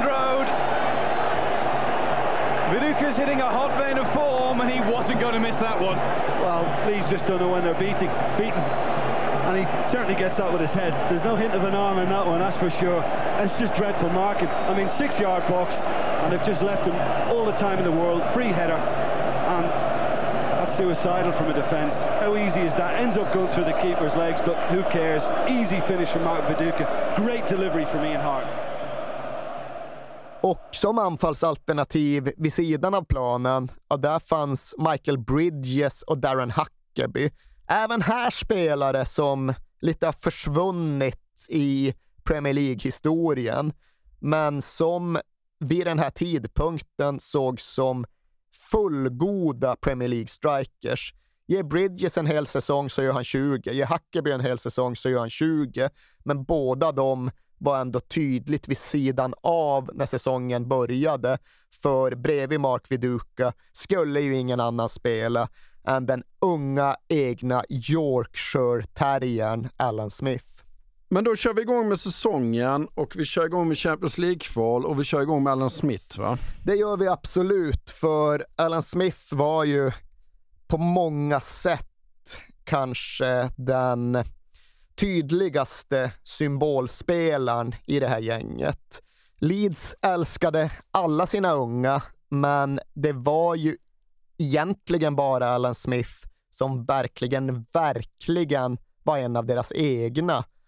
För alla andra, de hade kommit till Leeds från alla håll och kanter och i vissa fall från världens alla hörn. Harry Kewell kom hela vägen från Australien för att bli fotbollsspelare i Leeds. Andra behövde inte resa lika långt, men det var ju fortfarande ändå så att ja, men Gary Kelly och McPhail, de var från Irland. Jonathan Woodgate och Paul Robinson, de var från Middlesbrough, från Hall-trakten. De var från nordöst, men de var inte från Leeds. Men Alan Smith var ju från Leeds. Eller ja, egentligen inte riktigt. Alan Smith var från Rothwell, mm. vilket väl får sägas är någon sorts förstad till Leeds. Alan Smith utstrålade, utsöndrade Yorkshire i varenda ven och varenda por. Han spelade med a snarl on his face, som de säger i England. Alltså han spelade med en liksom stridslysten grimas och han var inte den anfallare med allra liksom känsligast fötter, men han var kanske den anfallare som slet allra hårdast och som gjorde det i någon form av Leeds United-tradition som var väldigt lätt att spåra tillbaka till Don Revie och 1960 och 1970-talet. På den här tiden så utgick liksom den engelska talangutvecklingsmodellen ifrån den här tanken som de hade importerat från Frankrike. De hade sett hur bra det gick i Frankrike, så skulle de också ha sitt Clairefontaine, alltså de skulle ha sitt nationella center där hela nationens största tonårstalanger fick sin utbildning tillsammans. Det var ett ställe som hette Lills Hall som ja, men den här generationen av engelska ungdomar växte upp på. Och jag bara att det funkade aldrig för Alan Smith. Han ville inte bo på Lillshall. Han var där men kände bara nej, jag vill bo i Leeds. Ja. Jag ska tillbaka till Leeds. Så han återvände och fostrades då på Home Farm istället. Och det finns ju också någonting i det här att ja, många killar de växte upp med enbart den drömmen och fixeringen vid att bli bollspelare. Alan Smith ville egentligen inte bli fotbollsspelare. Vad ville Alan Smith bli? Rugbyspelare kanske? Ja, det är inte så långt från sanningen, mm. men det är någonstans bättre upp. Leeds är ju, Leeds var ju för länge sedan rätt mycket av en rugbystad, så det var en bra gissning. Men nej, Alan Smith, han ville bli, blir man ens proffs? Han ville bli BMX-proffs. Han var bäst i England på BMX Jaha. när han var liten. Jaha. Alltså brittiska mästerskapen på BMX när han var åtta. Jaha. Och det var utifrån att han hade en farsa som sysslade med motocross, tydligen. Och det blir ju inte riktigt rättvist för liksom Alan Smith. Ja, han cyklade BMX på någon form av liksom professionellt motiverad nivå. Men det ger ju en ändå bilden av den här lilla grabben på de nordengelska tegelgatorna som fäller upp huvan, som har sina träningsoverallsbrallor och som cyklar runt på BMX och ställer till trubbel. Det var i alla fall så Alan Smith spelade sin fotboll. Han såg ut som en kille som hade cyklat med huva på BMX och ställt till trubbel när han gick ut på planen samtidigt som Champions League-hymnen återigen spelades över Ellen Road. Och det var ju nära att den här Champions League-säsongen överhuvudtaget aldrig skulle ha blivit någon Champions League-säsong. För Leeds hade som sagt hack hakat sig genom hela våren. Leeds hade varit på väg att kasta bort alltihop och tvingades därför kvalspela för att nå gruppspelet. Och de hade otur i lottningen för de fick ingen klubb från Slovakien eller Estland utan de ställdes mot Bundesliga 4 1860 München, 1860 och det var ju den klubbens största stund. 1860 är ju ingen historisk bamsing och har inte bitit sig kvar i toppen heller. Så de kom ju till det här kvalet med lika stort fokus som Leeds United någonsin kunde uppbåda. Problemet för Leeds United var ju det här med att skadeproblemen var gigantiska innan säsongen ens hade hunnit börja. De skulle spela träningsmatch mot Nottingham Forest och var nära att ställa in hela spektaklet, för de hade inga spelare. Det var småskador och det var stora långtidsskador. Redan här på sommaren så fanns det en fruktan för att både Harry Kewell och Stephen McPhail och David Batty alla skulle missa i stort sett hela säsongen eftersom att alla hade stora problem med sina hälsenor. Och där fick David O'Leary att ruttna. Han tyckte liksom att fan, så många kan inte ha samma typ av problem. Det måste vara något fel på behandlingssituationen. Så han kickade klubbläkaren. Jag har Mm. ingen aning om huruvida det var befogat och rättfärdigat eller inte. Men det gjorde han. Eh, och när då Leeds till sist kom till spel mot 1860 så var det ju redan problematiskt. Det var inte så att det var en självklarhet att de skulle klara de här playoff-matcherna, för de var långt ifrån ordinarie. Och vad hände sen i den första matchen på Ellen Road? De ställs inför en huvuddomare som David O'Leary än idag refererar till som den absolut sämsta jag sett under ett helt liv med fotboll. Det var en cypriotisk domare som var rätt egendomlig, det får man lov att konstatera. Men han börjar ju i positiv engelsk riktning, för det första han gör som märks är att han visar ut en tysk. Och det är i slutet av första halvlek och omedelbart därefter så rusar då Alan Smith fram, snappar upp en förluten hemåtnick och stångar in 1-0 till Leeds United. Och Alan Smith är ju sen inte nöjd med det. De möter nu tio tyska motspelare och det är ju liksom dags att forcera, att spränga vallar och döda det här dubbelmötet en gång för alla. Så han glidtacklar fram en bollvinst själv. Han fortsätter framåt. Han går omkull på gränsen till straffområdet. Utanför straffområdet. Ja. Ja. han, går, nej, han blir fälld utanför straffområdet. Han går omkull in i straffområdet. Okej. Den cypriotiska domaren ger Leeds straff. Och då är det 2-0. Och för David O'Leary borde det inte finnas så stor anledning att vara missnöjd med domarinsatsen hittills. Men sen kommer då någon kompensationskvart då cyprioten visar ut, inte en, utan två Leeds United-spelare. Båda inne mittfältarna, Dakour och Backe. Och när det sen också får konsekvensen att 1860 kan eh, nicka in ett reduceringsmål i 93 minuten, ja då är det ju riktigt jävla utsatt Ja. läge. De gick från att ha 2-0 mot 10 man till att ha 2-1 inför en retur på Olympiastadion i München med 60 000 åskådare, helt utan innermittfält. Four beaten Nigel Martin and they have got that crucial goal right at the end, would you believe? Just as Leeds United thought they were holding on, they've conceded and it's a man who knows all about English ball who's applied the killer touch. Agostino. Uh, no pressure on the ball. It's a free cross, and I have to say it's a brilliant header. He's backing away Agostini from this, but look at the power and the direction he gets on that header. Ja, vad fan gör vi nu? tänker David O'Leary.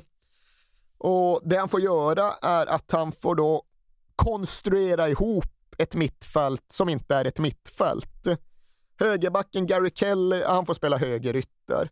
Och så får Lucas Radebe, då mittbacken, spela innermittfältare. och dessutom får en ung grabb som heter Matthew Jones, en av alla de här Home Farm-produkterna från The Class of 97, gå in och vara den andra innermittfältaren som 19-åring.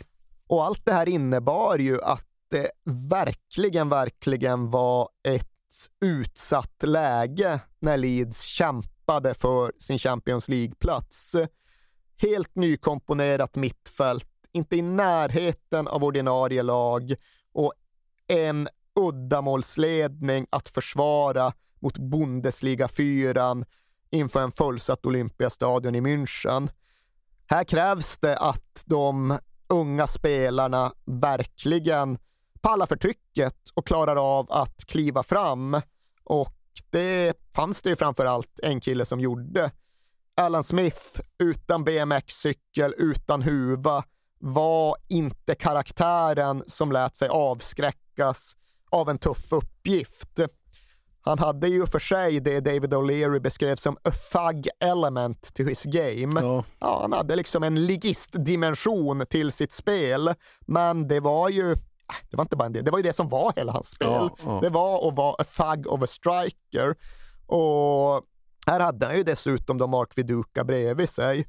Och Champions League-kvalet avgörs ju tack vare den kombinationen. Viduka lyckas med den här sortens targetspel som väldigt få andra lyckas med. Han suger in en svår boll, han håller bort ett par motståndare, han liksom trixar, ja, det lät för positivt, han tacklar fram en genomskärare till då en vilt löpande Alan Smith som stångar sig fram och drar in bortamålet. Och det låter i efterhand inte som en jättestor bedrift att slå ut aktien 6 München, men David O'Leary hävdar ju alltjämt att det här var det största och det bästa och det viktigaste som hans Leeds United någonsin gjorde i Europa. Ja. Det här var deras största och svåraste utmaning, att faktiskt kämpa sig förbi ett bra tyskt lag utan att ha någon elva att tala om på gräset.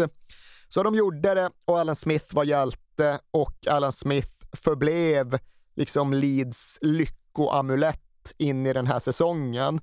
Gjorde mål i båda mötena mot tyskarna. Han gjorde mål gjorde båda målen tror jag i Premier League-premiären hemma mot Everton och sen avgjorde han andra omgången borta mot Middlesbrough.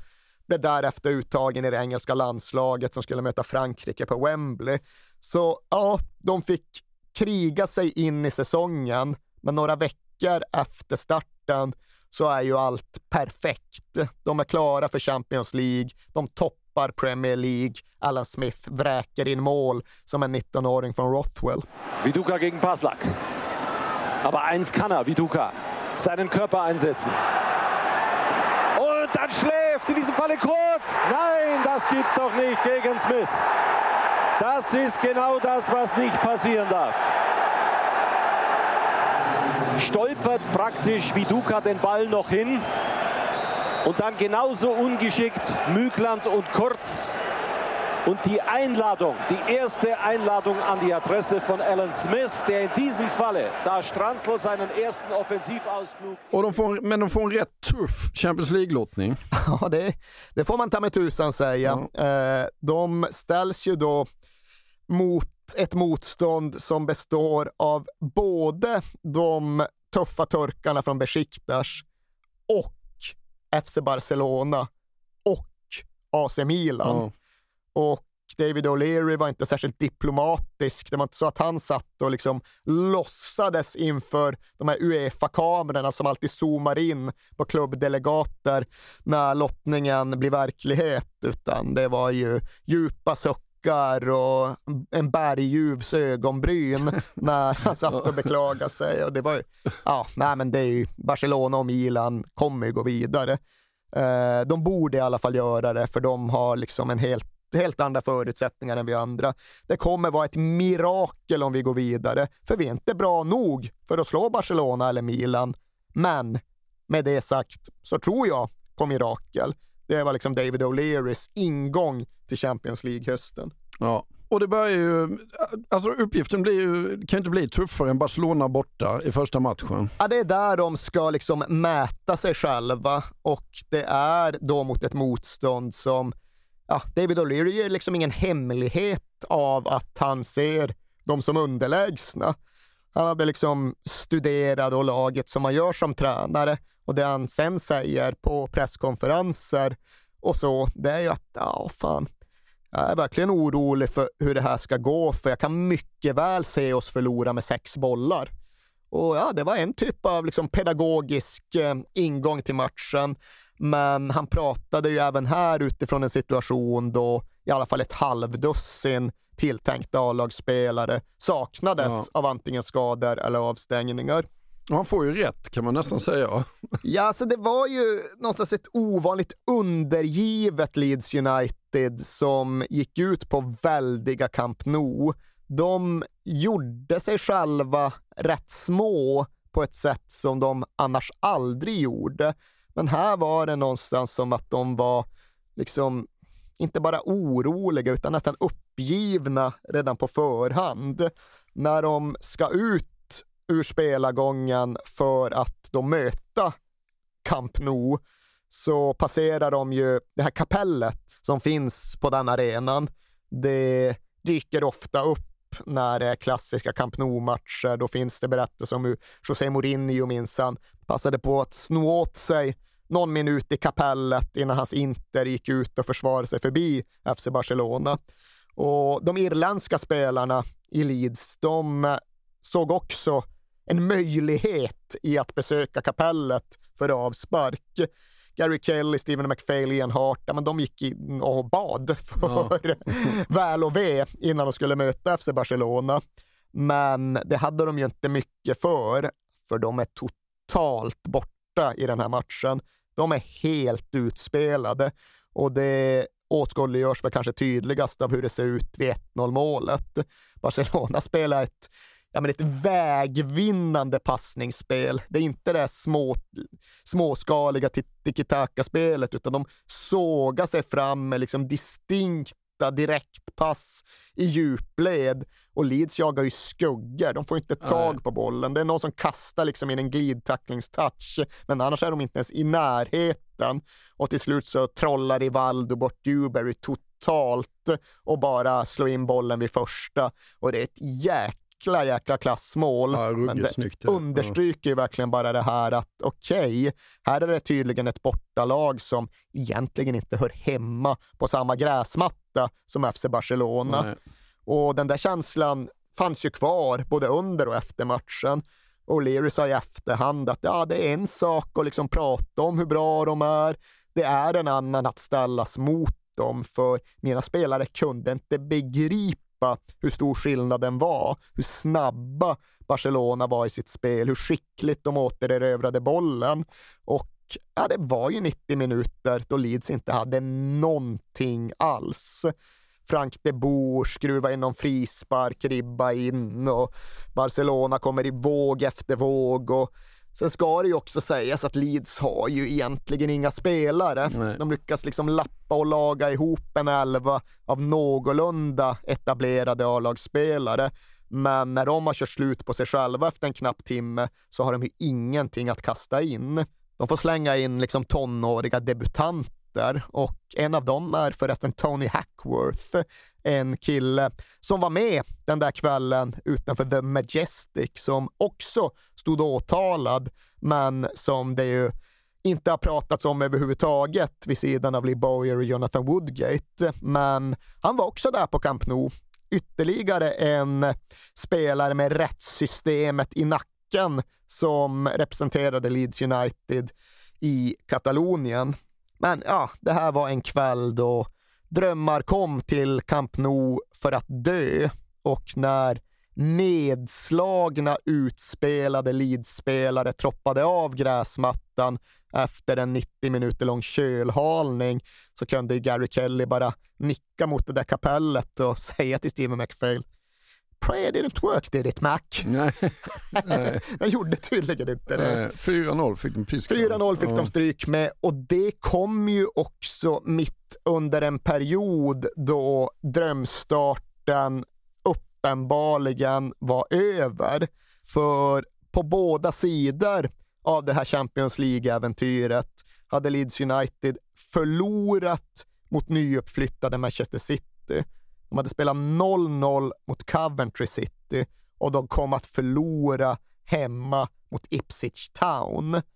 Och när de förlorade hemma mot Ipswich några få dagar efter massakern mot Barcelona, ja, då möttes spelarna av burop vid slutsignalen. Då var det deppigt runt Ellen Road och då fanns verkligen frågan kring vart hela den här säsongen egentligen skulle ta vägen.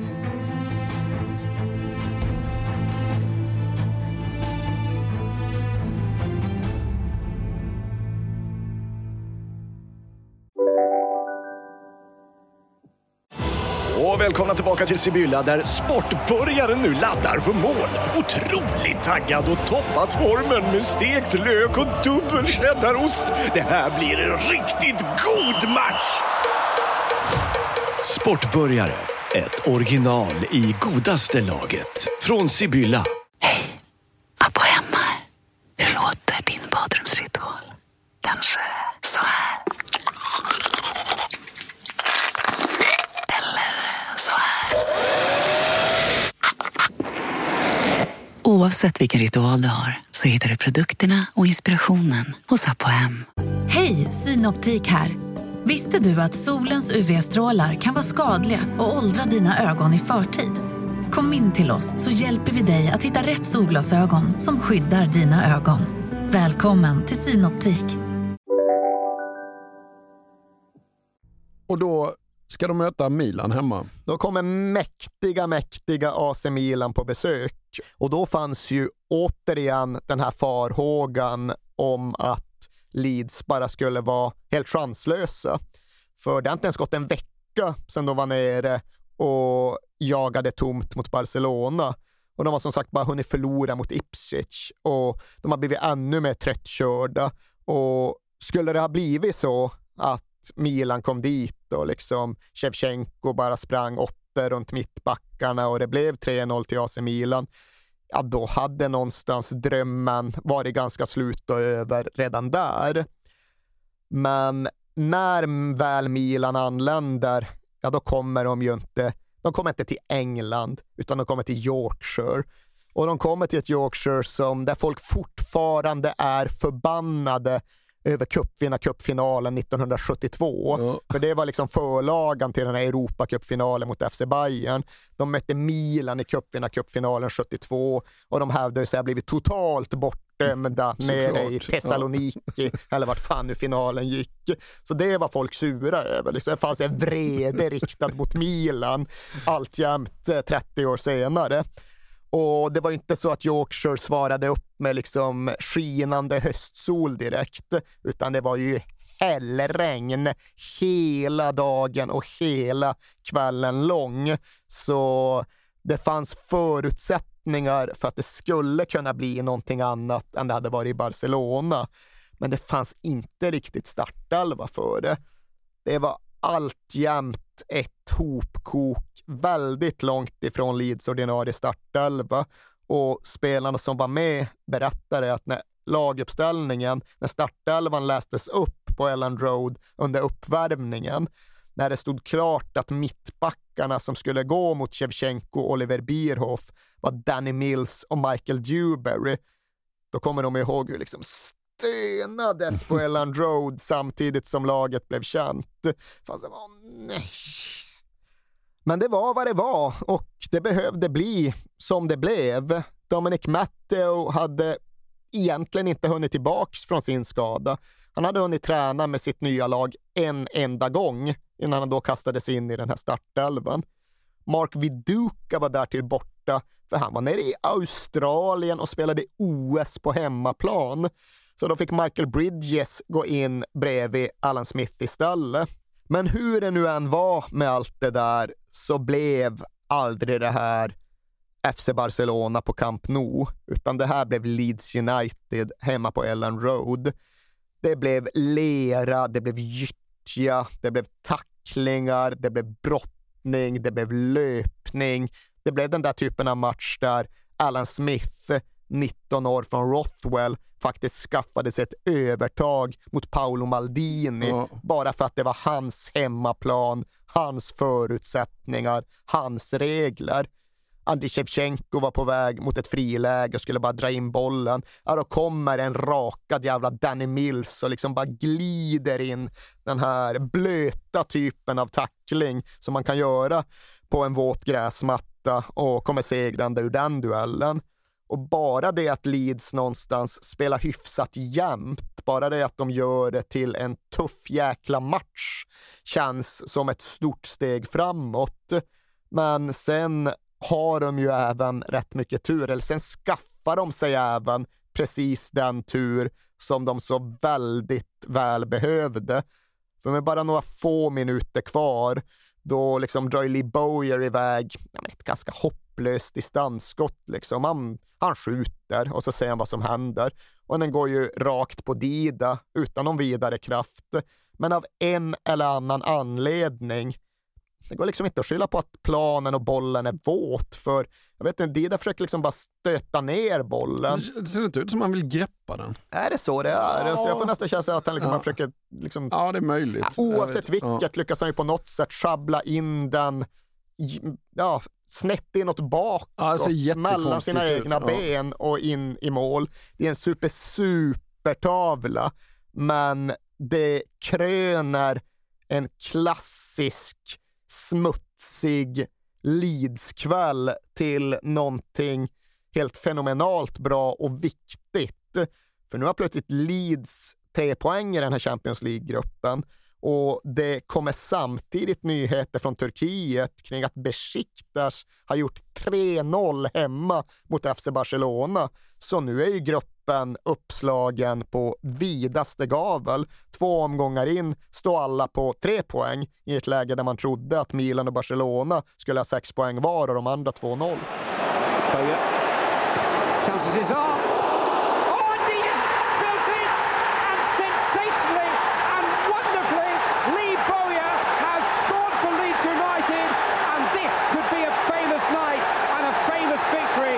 And a sad, sad moment for the Brazilian goalkeeper. But do they care? Not one bit. Ska vi prata lite besiktas då? Och kanske Peter Ridsdale också? Alltså, vi får ju göra det, för nu har vi ändå gått så här långt in i den här berättelsen och tillåtit oss att hoppa över allt det som hände i Istanbul under våren år 2000.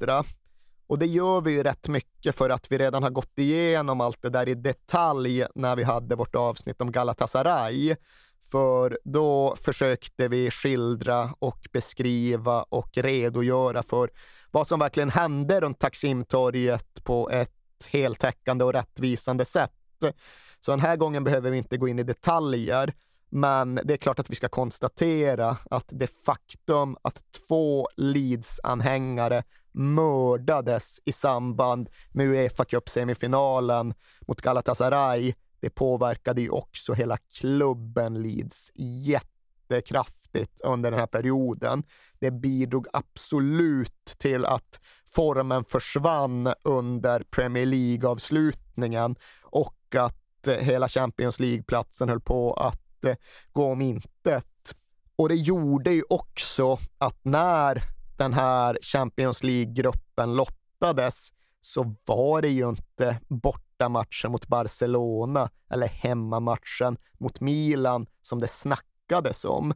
Det sportsliga kom ju i fjärde hand för allt fokus låg på faktumet att Leeds United återigen skulle ställas mot turkiskt motstånd, att de återigen skulle ner till Istanbul och hur fan skulle det egentligen kunna gå att genomföra på ett fungerande sätt? Och det är ju här som Peter Ridsdale verkligen tar historien och gör den framkomlig.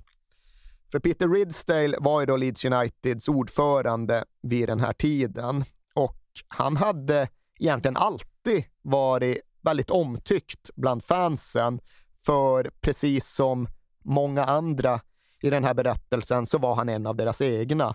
Han var från Leeds. Han hade vuxit upp med Leeds United. Han hade gått på Elland Road redan på 1950-talet. Före Don Revie gjorde de bra. Men han hade även varit med om hela storhetstiden. Han hade minsann övernattat i sovsäck utanför Elland Road för att säkra en biljett till FA-cupfinalen 1965. Och sen hade han blivit stor affärsman. Han hade blivit vd för The Sock Shop och då tjänar man jävla med pengar. Ja. Men han hade ju återvänt till Leeds för att ja, men bidra till klubbens skötsel och styre. Först hade han varit någon form av vanlig styrelseledamot och sen hade han med tiden blivit ordförande. Och när de nu var på väg uppåt igen på ett väldigt tydligt sätt så hade han någon gång fått den här frågan om att ja, det är ju bra hur allt ser ut och det är positivt kring hela framtidsriktningen. Men borde inte den här perioden liksom någonstans säkras upp med att Leeds får in en supporterrepresentant i styrelsen? Vadå, det finns redan. Det är jag. Ja. Uh, och det var en hållning som han kom undan med för att han kunde backa upp den. Och han fick även jättemycket mycket respekt för hur han hanterade allt det här runt morden eh, i Istanbul. För han var ju sannoliken inte den typen av klubbordförande som följde händelserna utifrån någon typ av helikopterperspektiv där han själv var för högt stående för att skita ner händerna. Utan precis som vi berättade om i Galatasaray-avsnittet så var ju Peter Ridsdale där så han var bokstavligt talat där. Han befann sig på sjukhuset. Han använde sitt eget kreditkort för att försöka säkra upp blod till en blodtransfusion som potentiellt sett skulle kunna räddat något liv.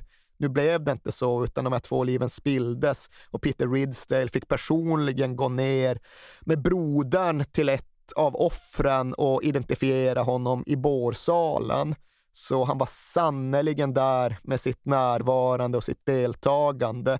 Och eh, det fanns en samsyn runt Leeds United kring att han hade gjort ja, men i stort sett allt rätt i en helt hopplöst svårmanövrerad situation. Och den där känslan förstärktes egentligen i anslutning till det här dubbelmötet mot Besiktas, för han lyckades snabbt och tidigt knyta upp en helt annan relation till de som skötte den klubben än han hade klarat av att få till de som skötte Galatasaray. För det var ju en del av hela den berättelsen att det fanns en känsla i Leeds att Galatasaray-ledningen hade skitit totalt i de där dödsfallen. De hade bara varit så fixerade vid en Uefa-cupfinal att de liksom tyckte att ja, ja, det, det, är väl sånt som kan hända, nu får vi lov att spela fotboll men eh, Ridsdale liksom lyckades etablera en helt annan typ av relation till Besiktas-ledningen.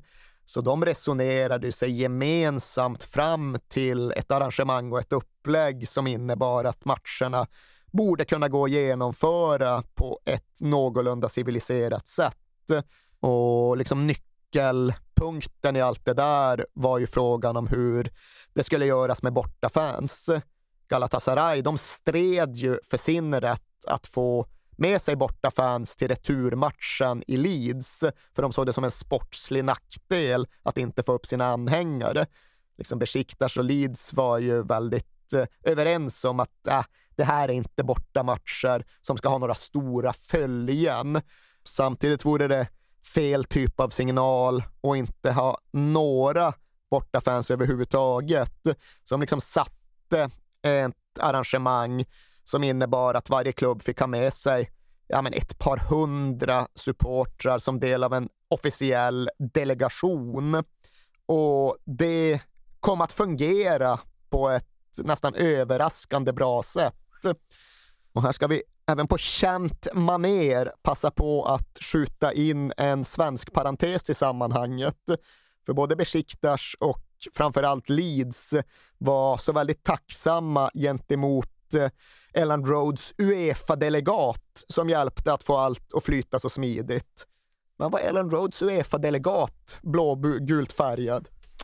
Det vet jag inte. Lasse Richt, Jaha. den gamla landslagschefen. Aha. Ja, nej, men parallellt med jobbet som landslagschef så var han Uefa-delegat på matcher. Jag vet inte om det var England generellt, jag tror det var norra England specifikt under jättemånga år. Ja. Jag tror att alltså, det var inte mer än tre, fyra år sedan som jag var på någon Champions League-match på Old Trafford och stötte på Lasse Richt. Så han måste ha haft det där i minst 20-25 år. Och Leeds United, Peter Ridsted, David O'Leary, de älskade Lasse Richt. Ja. Fanns även en norrman som hette Kjell Borgersen. O'Leary gör liksom en poäng i sin återgivelse av hela den här hösten att liksom namechecka och lyfta Lasse Richt och hans kollega. Smashing people who did their job professionally and I'm happy to say became great friends of our club. Ja, och det är inte snyggt. minst för att de Ja. hjälpte att sy ihop hela Besiktas-paketet.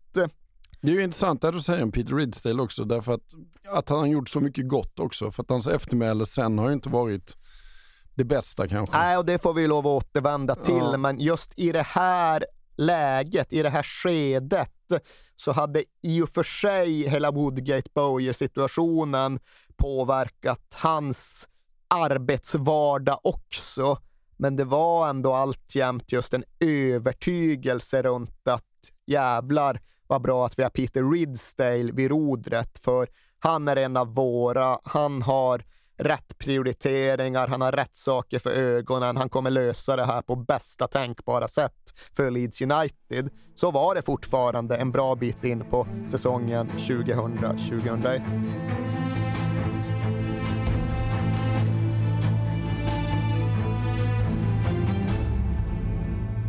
Ska vi säga något om matcherna om Besiktas eller? Ja, men det får vi såklart göra. Eh, Besiktas kommer ju då först till England och de har med sig blommor och de gör liksom en poäng av att eh, hedra offren för våldet, men de verkar däremot inte alls vara i mentalt skick att spela.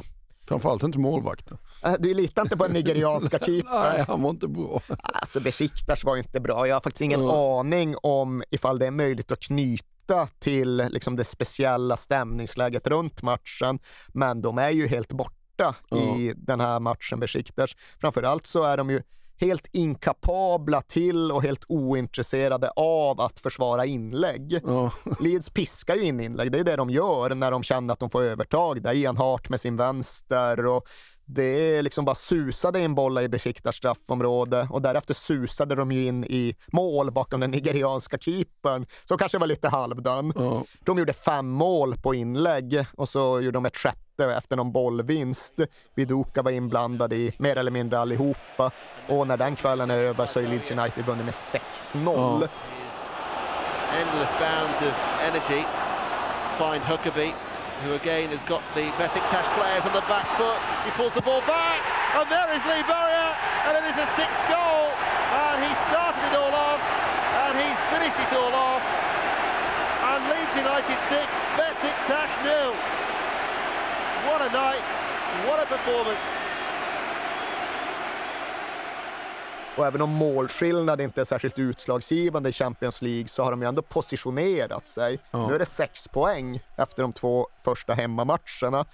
Och nu ska de i och för sig ner till Istanbul och mest bara klara av det innan de därefter kan summera och se vart de egentligen står i gruppen.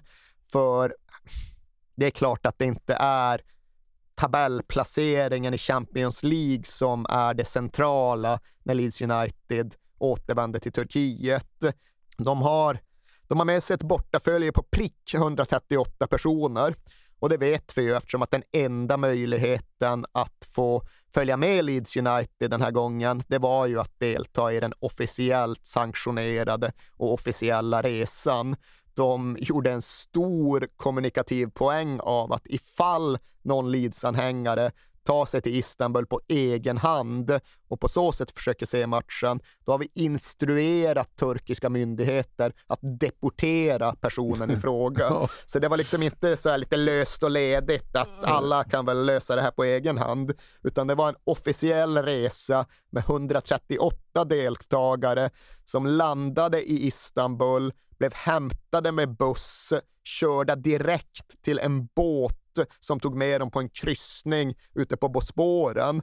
Och det var en kryssning utan alkohol och det var väl kanske inte det allra mest populära, men det var den typen av bortaresa. Det var liksom inte sightseeingresan, det var inte stå på torget och skråla-resan. Det var en resa som bara bestod av att åka till arenan och se fotbollsmatchen. För ja, alla Leeds-anhängare, de hölls ute på vattnet hela dagen. Ja. De, kom all, de satte liksom inte sin fot i Istanbul, utan det var flygplats, buss, båt, åka runt på båten hela dagen, tillbaks till bussen, in till arenan 20 minuter före avspark. Sen är det match, sen är det buss till flygplatsen och hem. Organisering.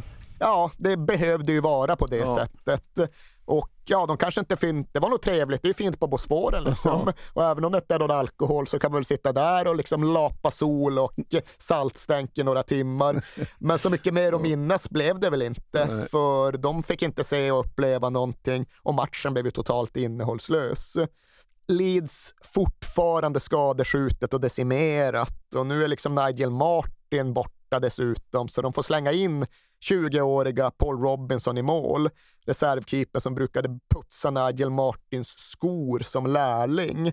När de väl kommer till start så har de en av de allra yngsta älvorna i klubbens historia. De har en snittålder runt 22. Ja. Och det är ju ett jävla karaktärstest ändå att spela den här matchen i Istanbul med den elvan. Men även här tycks det lite som att Besiktas inte riktigt med heller, så ja, det händer inte så mycket. Leeds har ganska lätt att klara det här testet. Paul Robinson är stabil i mål och Alltså på mittfältet har man en kille som heter Jacob Burns. Jag vet knappt vem det är idag, men då var det en snubbe som de just hade hämtat från Parramatta Power i Australien. Jag måste erkänna att jag sätter stolthet i att ha hyfsad koll på de flesta klubbars identiteter ute, men Parramatta Power i Australien går mig förbi. Ja. Jag har ingen relation till Parramatta Power, förutom då att Jacob Burns hämtades därifrån, debuterade fyra dagar tidigare och gjorde nu 90 minuter för Leeds United i Istanbul i Champions League. Ja, du är ursäktad för detta, men de verkar ha stor förkärlek för Australien Leeds. Ja, när de hade ju liksom Lex Harry Kewell så blir det väl ofta så. Ifall man hittar guld en gång så tror man att det finns en åder och sen liksom hackar man på ett tag innan man inser att nej fan, det är bara gråsten. Ja. Vi ska säga också att det, det kommer bli ganska mycket matcher i det här avsnittet, men det, det, situationen kräver detta av den här säsongen. Känns Så det är ju som. en sån jävla odyssé som de är Ja. ute på i Europa. Från det att de börjar då kvalspela mot 1860 München till det att det till sist tar slut så är det ju nästan 20 matcher i Europaspelet och alla är liksom mer eller mindre klassiska. Det går inte att spola förbi någon. Man måste stanna vid playoffet mot tyskarna, måste stanna vid Barcelona borta, måste stanna vid Milan hemma, måste såklart ge Besiktas-matcherna sitt utrymme och så kommer det fortsätta. Men precis nu så åker ändå Leeds hem från Turkiet och har väl liksom bedrivit en ganska lyckad typ av exorcism. De har såklart inte begravt minnet av de som föll, men de har ändå lyckats ta sig själva ett steg vidare därifrån.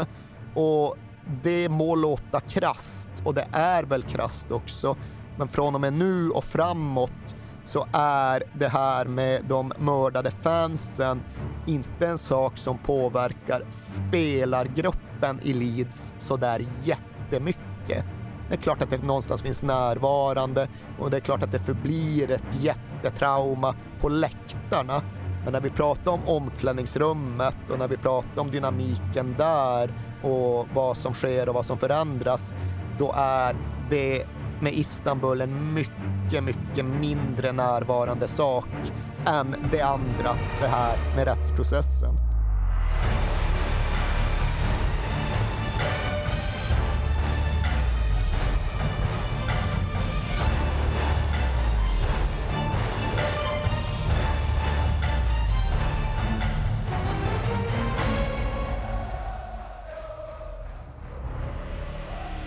Den här podcasten är producerad av Perfect Day Media.